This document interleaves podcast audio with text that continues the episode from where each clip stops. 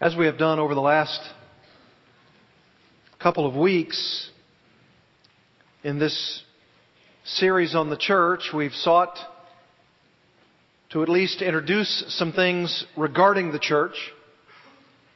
And we're at a point, sort of in the middle section of this series, or nearing the middle portion of it, where we want to emphasize in three successive messages what we would consider, that is, myself and Pastor Tim and ultimately Pastor Todd as well, the three pillars, as it were, of the church.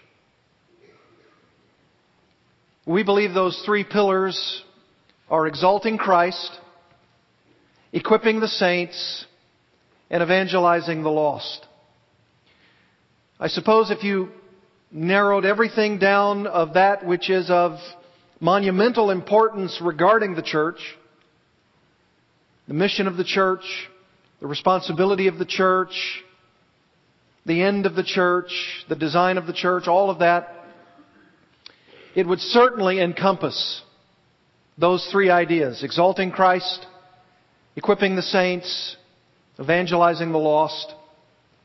And so, in these three successive messages, we want to bring to you this idea of this three pronged approach to understanding the essence of the church. And oh, there is so much more to say, and we'll go on after these three particular messages to talk more about the church. But if you think of it in this way, we've introduced some concepts regarding the church. And then these three pillar ideas.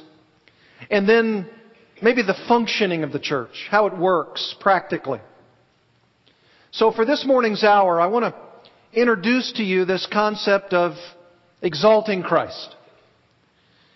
Now, as I thought about what I might speak to you regarding this exaltation of Christ, I thought of a myriad of ways that we could tackle this subject, as broad and as vast and as deep as it is. For instance, I first thought, well, maybe I should exalt Christ among this people by talking about all of the names in the Bible that refer to the person of Christ. That's a great study, isn't it? You've probably gone through that kind of study before, and really that would be in itself, at least for me, probably a two year study.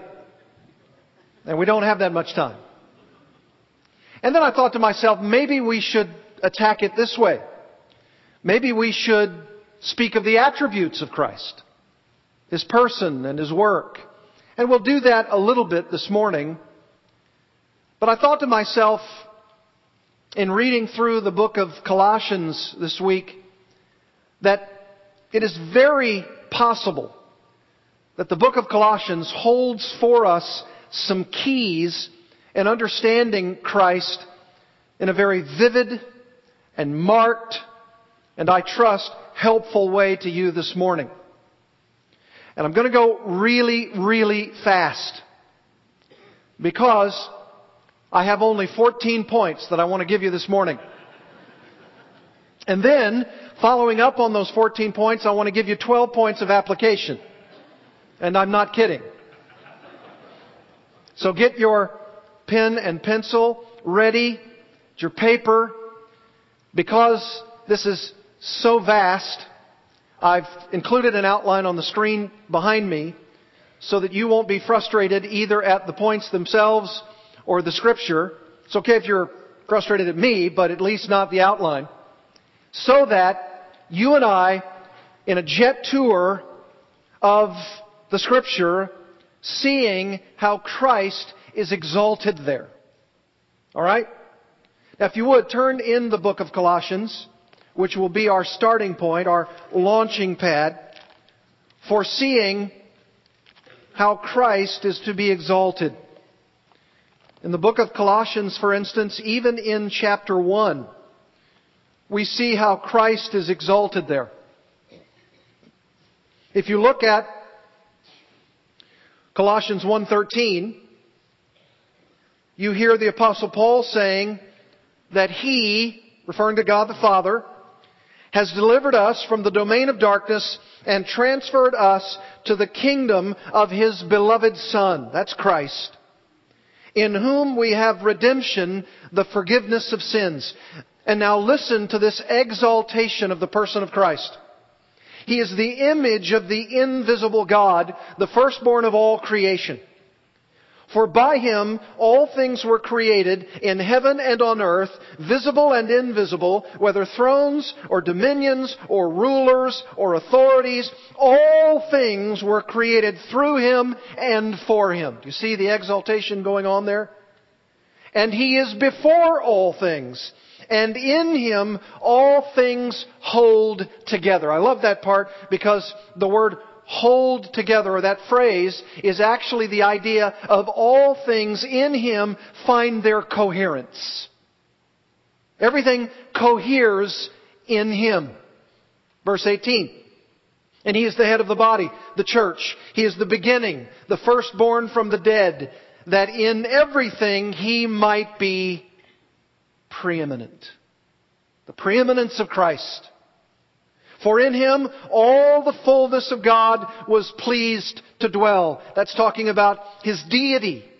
And through him to reconcile to himself all things, whether on earth or in heaven, making peace by the blood of his cross. I tell you what, from verse 13 to verse 20, there's some rich theology there. And then look at chapter 2, verse 3. The last word of verse 2 is this Christ, in whom are hidden all the treasures of wisdom and knowledge. Now, my friends, that is a pregnant statement. It is, it is vast. Think about that. All the treasures of wisdom and knowledge are found in Jesus Christ. And then this phrase. Look at chapter 3. This is amazing. Talking about the body of Christ, the church. And that's what this series is all about describing for you. Look at the latter part of verse 11. The last phrase. Christ is all and in all. Now, not trying to do any harm to the context with this passage or the other two from which I read, but if you get that flow, if you get that sense of who Christ is, according to Paul, as he's teaching the Colossians, you find so many things said about our Christ, including the idea that he's the head of the body, he reconciles to himself all things, and it goes on and on, and in him are hidden all the treasures of wisdom and knowledge, and it's almost as though Paul caps it all off by saying, and I want you to know with an exclamation point, that Christ is all and in all. Now when it says that Christ is all, that's not saying that he's the all of pantheism or panentheism. Not at all. It doesn't mean that he's all or in all in the sense that he's in everything the rock, the tree, the automobile. Uh, that's not what it's referring to at all. Remember, it says that he might be preeminent. That is, that Christ is everything to us. He's our all in all. That's what Paul is driving toward. Christ is the sum and substance of our faith. He's everything to us. He means everything to us. He's to be exalted in and through our lives and by us to others because He means everything to us.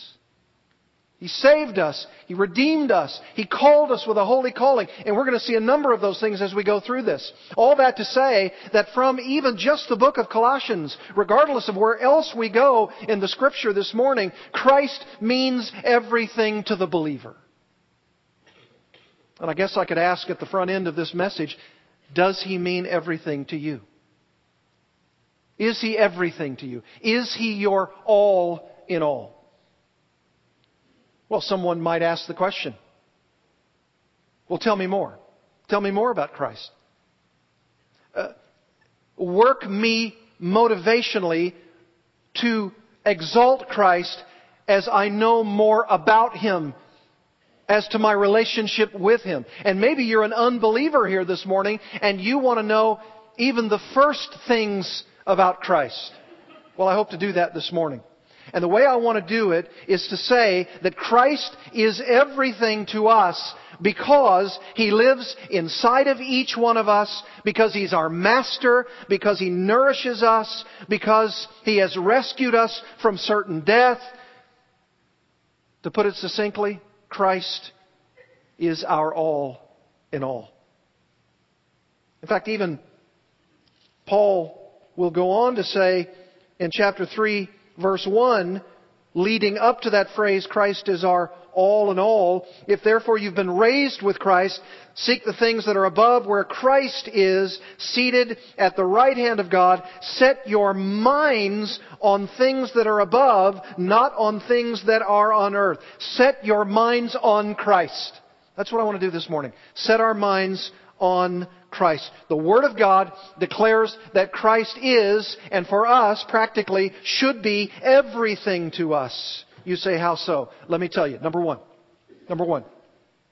Here's where we go fast. Number one, Christ is our all in all in our election to faith in Christ. Christ is our all in all in our election to faith in Christ. Let's just begin at the beginning. And the beginning for us is that you and I were chosen before the foundation of the world. Before you and I were ever born physically upon this earth, Christ loved us with an everlasting love because He decided from eternity past to set His love upon us. And that's where we ought to start. That's why Christ is everything to us. Because He elected us to faith in Christ even before the world began. Look at Ephesians chapter 1, verse 4. This is amazing. This is marvelous. This is why you should exalt Christ in the church. Paul says, verse 3, Blessed be the God and Father of our Lord Jesus Christ, who has blessed us in Christ with every spiritual blessing in the heavenly places. Notice this, verse 4, even as He chose us in Him before the foundation of the world, that we should be holy and blameless before Him. It's amazing. And Romans 8:29. You know it well. Of course, verse 28, that he works all things together for good to those that love God and to those who are the called according to his purpose, the elect. And what are we called to? Verse 29 says, so that we might be conformed to the image of his son. And it talks about election there. And it tells us that the very conformity to Christ's likeness is due to the fact that God started something and He's going to finish it. In other words, Christ is everything to us because He chose us, He chose to love us while we were yet sinners. That's why you ought to exalt Christ in your life. That's why He's your all in all. Because He elected you to faith in Christ. It wasn't something that you decided to do. It was something that He prompted you to do because He set His love upon you in eternity past. And out of the mass of sinful humanity, God chose a people for His own sake and out of that very choosing, you and I have come to faith in Jesus Christ. We've been elected to faith in Christ. That's why we ought to exalt Christ. That's why He's our all in all. When Paul says Christ is our all and in all, what does he mean? He means that Christ is our all because He elected us to faith in Christ. If you and I weren't elected to faith in Christ, we would be forever unbelieving and banished to a Christless eternity in hell, experiencing judgment forever and ever. That's why Christ is our all in all. Secondly, Christ is our all in all in creation. Christ is our all in all in creation. John 1 3. Again, you know it well. I'm not giving you passages, passages that you're not very familiar with. John 1 3. All things were made through him, and without him was not anything made that was made. He's the creator. He created the world.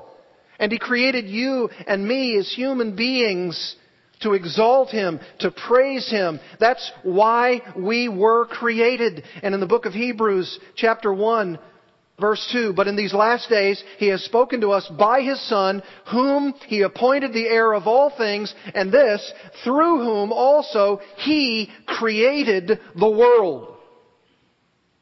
Christ is everything to me. Because He created me. He created the earth. Yes, but He also created me. He's everything to us because He made the world and He made us and He made us to glorify Him and that's why He is our all in all. Thirdly, Christ is our all in all in our justification. In our justification. Titus 3 7. Oh, what a marvelous, wonderful passage that speaks of our justification. So that by, by being justified by His grace, we might become heirs according to the hope of eternal life. What does it mean to be justified by grace? Declared not guilty by God. Declared not guilty by God. Standing before God and having to give an account of your life, you can say, Jesus Christ died for me, and therefore, instead of a guilty plea, I've been declared not guilty. Not guilty. Romans 5:1. There is now, therefore, no condemnation for those who are what? In Christ Jesus. To be justified. To be declared not guilty.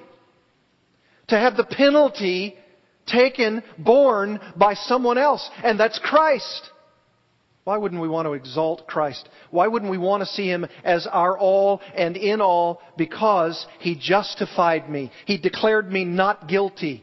He paid the penalty for my sin, the penalty that I deserved, the penalty that, that I should pay. And He justified me. Christ is everything to us because He took our place and died the death that we should die. Number four. Christ is our all in all in our redemption. In our redemption. 1 John 2 2. And He paid for our sins.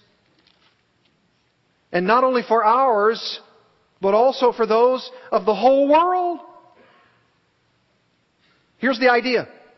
The idea is that Jesus Christ paid for the sins not only of those Jews, but also of those Gentiles. That is, the makeup of the known world at that time. It was the opportunity, it was the idea, it was the reality that 1 John 2 2 declares that He's our advocate and that He redeemed us. Not only the Jews, not only those to whom He first came, but also the Gentile world. What a marvelous thing. That's why 1 Corinthians 1.30 says, He came to be for us redemption. Redemption. The very word is what He became for us. In 1 Timothy 2.6, 1 Timothy 2.6, this is a, another statement that nails for us the idea of the redemption of Christ for us. He gave Himself as a ransom for all. Remember Mark 10:45? He did not come to serve to, to be served, but to serve and to give his life as a what? A ransom for many. Christ bought us back from the slave market of sin. That's why he's our all in all. Because he's our redeemer.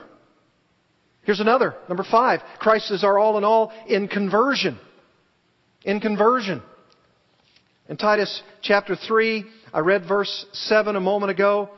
If you go on in Titus, you'll see very clearly that in chapter 3, he's also our all in all in conversion. Because in Titus chapter 3, Verse 5, He saved us not because of works done by us in righteousness, no works of ours, nothing that we can do, but according to His own mercy by the washing of regeneration and renewal of the Holy Spirit. That's conversion. You see that language there? Washing and renewal. That's conversion language. And we exalt Christ because he is the agent using the Holy Spirit to convert us to Christ. We even use that when we talk about salvation language, don't we? I was converted to Christ. I was, I was converted. The Holy Spirit lavished upon me this washing of regeneration. My need to be washed clean, thoroughly clean, to renew me. 2 Timothy 1 9. He saved us. He called us to a holy calling, not because of our works, but because of His own purpose and grace. Yes, His purpose was to convert me. Christ is everything because He sent the Holy Spirit to cause us to be born again. Number six, Christ is our all in all in providence. You know why you ought to exalt Christ? You know why He's your all in all? Because I quoted a moment ago Romans 8:28. And we know that God causes all things to work together for good to those that love God and to those who are the called according to his purpose. He works all things out for our good. That's his providence. That's what he does. In Matthew 5:45, he causes the rain to, to fall on the just and the unjust. God providentially ensures that you and I are taken care of. Matthew 6:33 Seek first the kingdom of God and his righteousness and all these things shall be added to you. Christ is everything because he directs our steps. Here's the way the Westminster Shorter Catechism puts it with his most holy, wise, and powerful preserving and governing all his creatures and all their actions. Can you serve a God like that? Can you exalt a Christ like that? I mean, every time you wonder how it's going to go tomorrow, if you're anxious about whether or not tomorrow will give you what you need for survival, be anxious no longer. The God of providence is here. And He loves you, and He cares for you, and He will take care of you no matter what, because he gives us His most holy and wise and powerful preserving because He governs all His creatures and all their actions. You ever thought about the idea that you and I are so thankful that the Lord doesn't take not only one day but one minute off? Always working. Always in His providence taking care of us. You ever thought about that when you heard about some wreck ahead of you? And how you were delayed for a moment, knowing that you were spared? Do you think God is powerfully, providentially working, caring, taking care of you? I told you recently, of course, about my son Logan being robbed at gunpoint, and two days later, somebody, another young man, same age, same scenario, same situation. Logan was spared. That person was not. God providentially preserves. You say, well, he didn't spare that other young man. We know that God's will reigns supreme. And when he providentially prepares and cares, we also accept his will and purpose when it occurs, no matter what occurs. Christ is everything to us because he's our all in all in providence. Number seven, Christ is our all in all in preservation. Preservation. Not only does He provide providentially, but He also preserves us.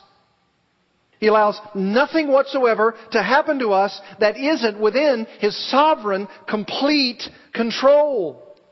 That's why that little epistle of Jude, right before this grand book of the Revelation, says in verse 1 Jude, a servant of Jesus Christ and brother of James, to those who are called, beloved in God the Father, and kept for Jesus Christ. Oh, that's not a throwaway word. That's not a throwaway idea. Don't just read those opening salutations and say, oh, I'm wanting to get on to the meat of the epistle.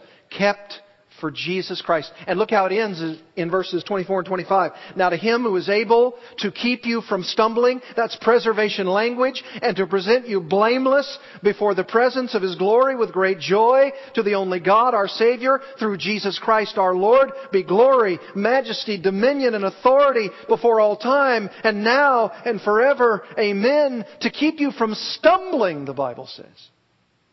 Christ is our all in all because God's sovereign, complete control allows us to experience in life nothing other than His preserving grace.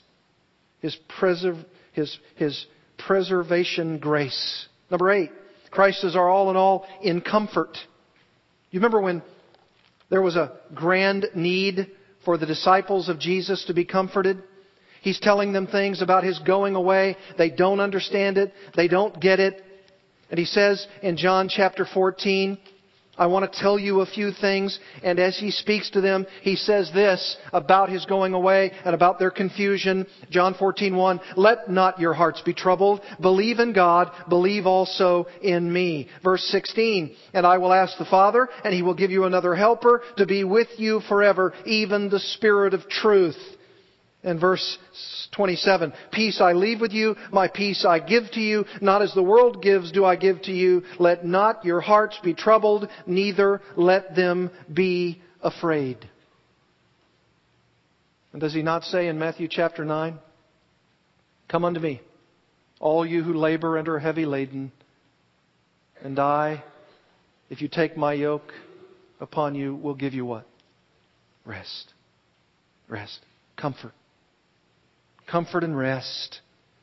1 Peter 5 7. Cast all your cares upon him because he what? Cares for you. Don't doubt the care and the goodness of God. He cares for you. He comforts you in affliction. No matter what your station in life, no matter what is happening, no matter what dark clouds are on the horizon, He will comfort you. That's why He's our all in all. Nobody can comfort like that. No human being no institution, no organization, no other person can comfort you like Jesus Christ. He's everything because no matter what happens to us, He will grant us His peace and His assurance. Number nine, Christ is our all in all in truth. In truth.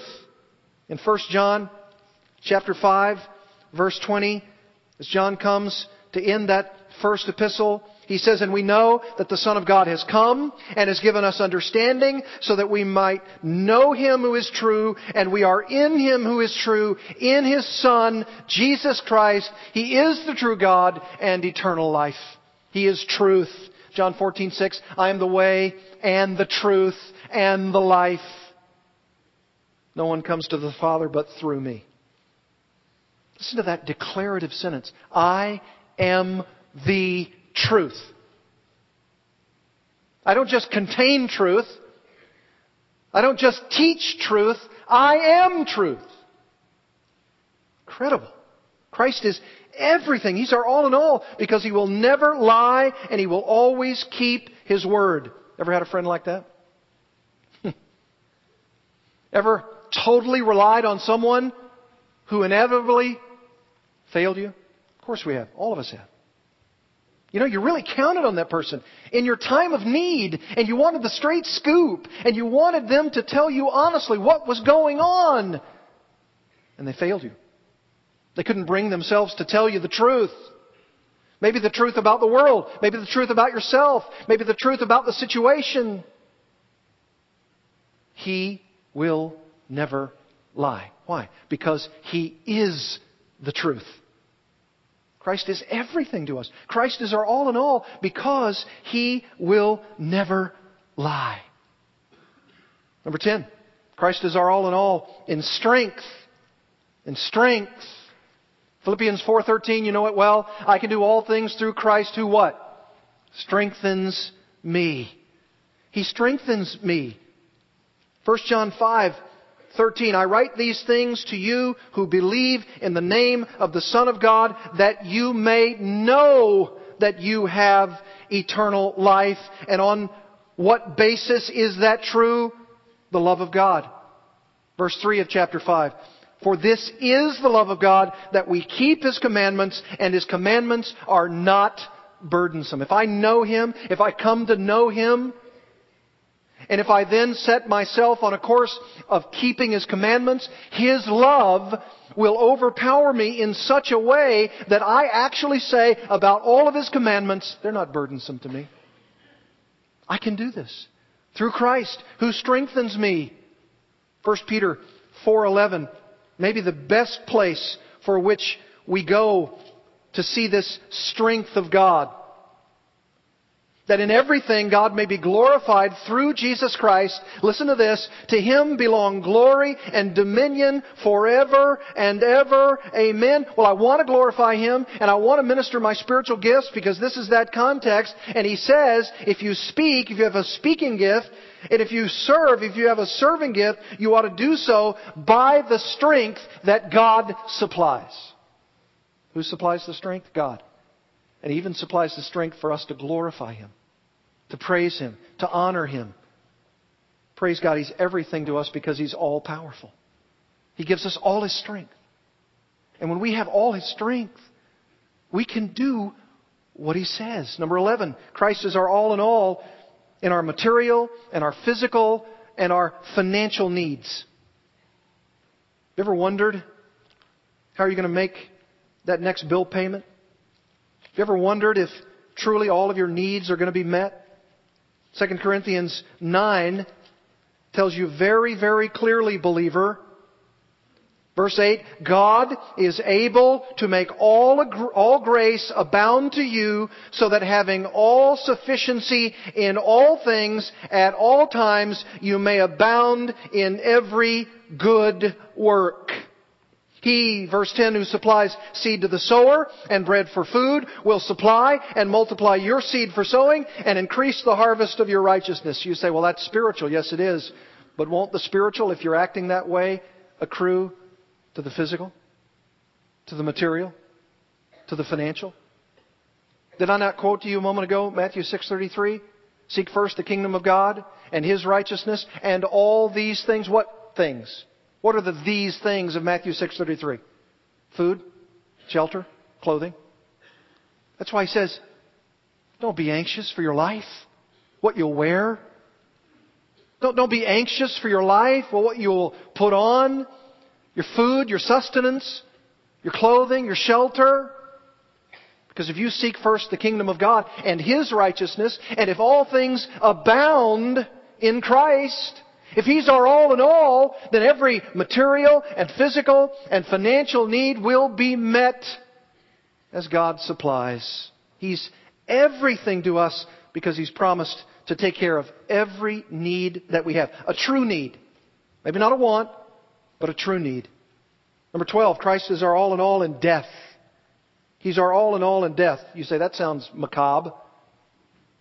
Well, it's not when you come to die.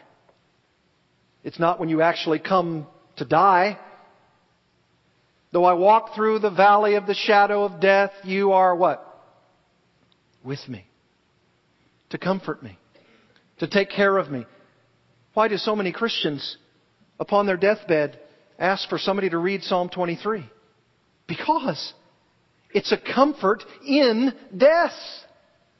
Christ is our all in all because He is that rod, He is that staff, He comforts me.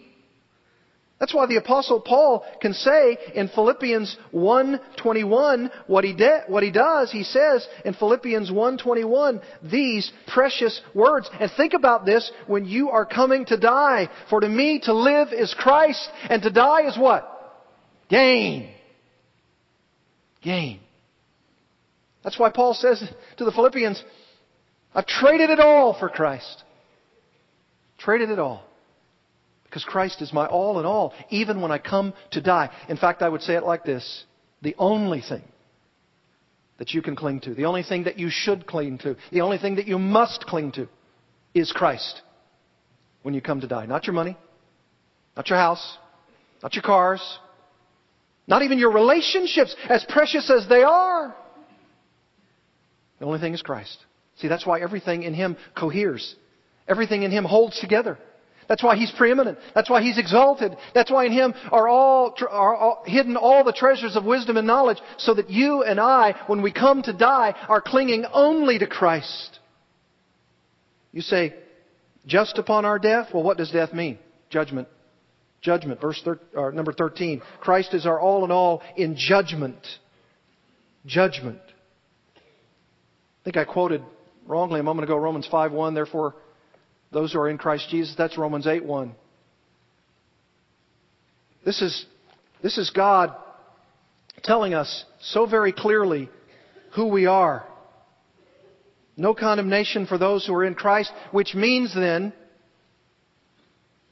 that that condemnation has passed. Think about that. Your condemnation, my condemnation, has already passed. We don't, we don't have to stand at the portals of heaven to be judged by God. We have already been judged. And how have we been judged? Christ's death has accrued for us.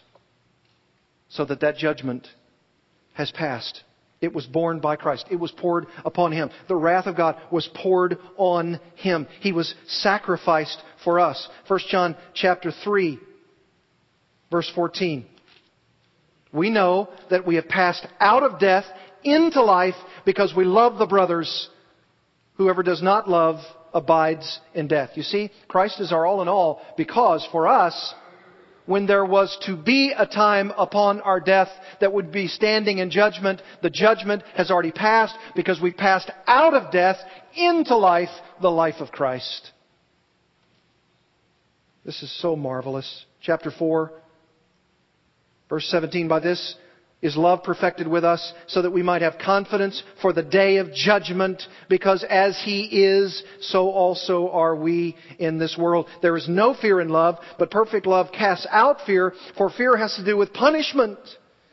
And whoever fears has not been perfected in love. We love because he first loved us. There's no fear in judgment because Christ is our all in all. And number 14, Christ is our all in all in eternity. In eternity. 1 Thessalonians chapter 4, verse 17. 1 Thessalonians 4, 17. Then we who are alive, who are left, will be caught up together with them in the clouds to meet the Lord in the air, and so we will always be with the Lord. Is there not more comforting words than that? All eternity. No sorrow, no pain, no teary eyes. Ushering through death, not into judgment, but into hope, hope for all eternity. Now, all those 14 things, and really, I joked a moment ago, there could be literally thousands more about how Christ is our all in all. There really could. But now, if you're out there, if you're an unbeliever and you say, I want this Christ, if you're a believer and you say, I want to treasure Him more and more, let me give you some practical applications of Christ being our all in all, okay? Number one. Number one. If this is true, this is absolutely true, and it is, number one, we should know Him above all others. In other words, if all of that is true about Christ being my all in all, what's my response? What's my practical application? What am I supposed to do about the message this morning about you saying I should exalt Jesus Christ? Here it is. We should know Him above all others. If Christ is our all in all, I want to know Him above every other relationship. If, if, he's, if he's that to me, if he's everything to me, why wouldn't I want to know him above all others? Is that your heart? Paul says in 1 Corinthians 2 2, For I, I determined to know nothing among you except Jesus Christ and Him crucified. That's, that's the idea. Philippians 3, I count all things to be loss in view of the surpassing value of knowing Christ Jesus my Lord. We should know Him above all others if Christ is our all in all. Number two, we should choose Him above all others. We should choose Him above all others. Do you remember Deuteronomy 30, 19? Moses says, So choose life in order that you may live. Well, did not Jesus say in John 14, 6, I am the way, the truth, and the life? So choose life. Choose the life of Christ. Set your minds on Christ, who is our life, Paul told the Colossians. 1 John 4:19 We love because he first loved us. I quoted it a moment ago. Joshua 24:15 As for me and my house, we will serve the Lord. That was a choice that he made, right? You put that scripture on your house, so many of you. We have it. You have it. We will serve the Lord. That's a deliberate choice that you've made. We're not going to live like pagans. We're not going to live like the world. As for me and my house, we will serve the Lord. Choose Him above all others if Christ is your all in all. Number three, we should desire Him above all others.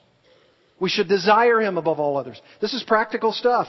Isaiah 26, 8. Thy name, even thy memory, is the desire of our souls. Isn't that wonderful?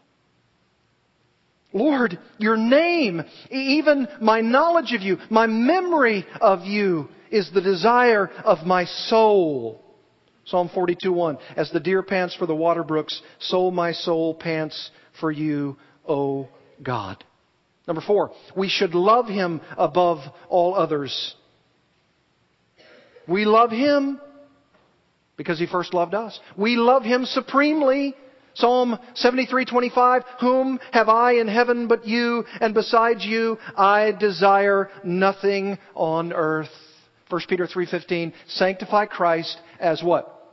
Lord in your hearts. He's number 1. He's preeminent. He's the chief. He's the end. He's the Alpha. He's the Omega. Christ is everything to me. Therefore, I should love Him above all others. Number five, we should trust Him above all others. And you will trust somebody that you love. And if you trust the one who gave himself for you, who never lies, who comforts you and preserves you and providentially cares for you, and who elects you to faith in Christ, and who converts you, then you ought to trust him above all others. Remember Jeremiah 17, 5 through 8? If you trust in the Lord, you're like that tree that's firmly planted. Sounds a lot like Psalm 1. And when the storms come and when the heat comes, you'll not, not be anxious, in a year of drought, nor will you cease to yield fruit. Because you're trusting Him. Why? Because that verse, that passage, verses 5 to 8 says, Do not trust in man or the strength of man's arm, but trust in the Lord because the Lord is your trust. Object, objectively, the Lord is your trust. Subjectively, I trust Him. I trust him. 2 Corinthians 1:20 For as many as may be the promises of God in Christ they are yes and amen. Proverbs 3 Trust in the Lord with all your heart lean not on your own understanding in all your ways acknowledge him and he will direct your paths. Trust him above all others upon your, upon your own ingenuity upon even counsel you receive from others, if it's not according to the trust above and alone in Christ. Number six, we should meditate on Him above all others. Psalm 5.1, Give ear to my words, O Lord, and consider my meditation. Medi- meditating on Christ. Psalm 19.14, let the words of my mouth and the meditation of my heart be acceptable in your sight. Psalm 63 6. When I remember you on my bed, I meditate on you in the night watches. Psalm 119 97. Oh, how I love your law. It is my meditation all the day. You should meditate on Christ. Meditate on Christ if he's your all in all. Number seven, we should be delighted in him above all others. Philippians 3 3. For we worship in the Spirit of God and glory in Christ Jesus. You see, we should know Him above all others, choose Him above all others, desire Him above all others, love Him above all others, trust in Him above all others, meditate upon Him above all others, and delight in Him above all others. We should delight in Him. Nehemiah 1:11 O Lord I beseech you may your ear be attentive to the prayer of your servant and the prayer of your servants who delight to revere your name. Do you do you delight to revere God's name? You see if Christ has saved you, if he's called you, if He's forgiven you, if He's redeemed you, if He's converted you, wouldn't you want to delight in Him? Wouldn't you want to revere His name? Psalm 37 4. Delight yourself in the Lord. Delight yourself in the Lord. Number eight, we should imitate Him above all others. Paul says in 1 Corinthians 11 1, Be imitators of me as I imitate Christ.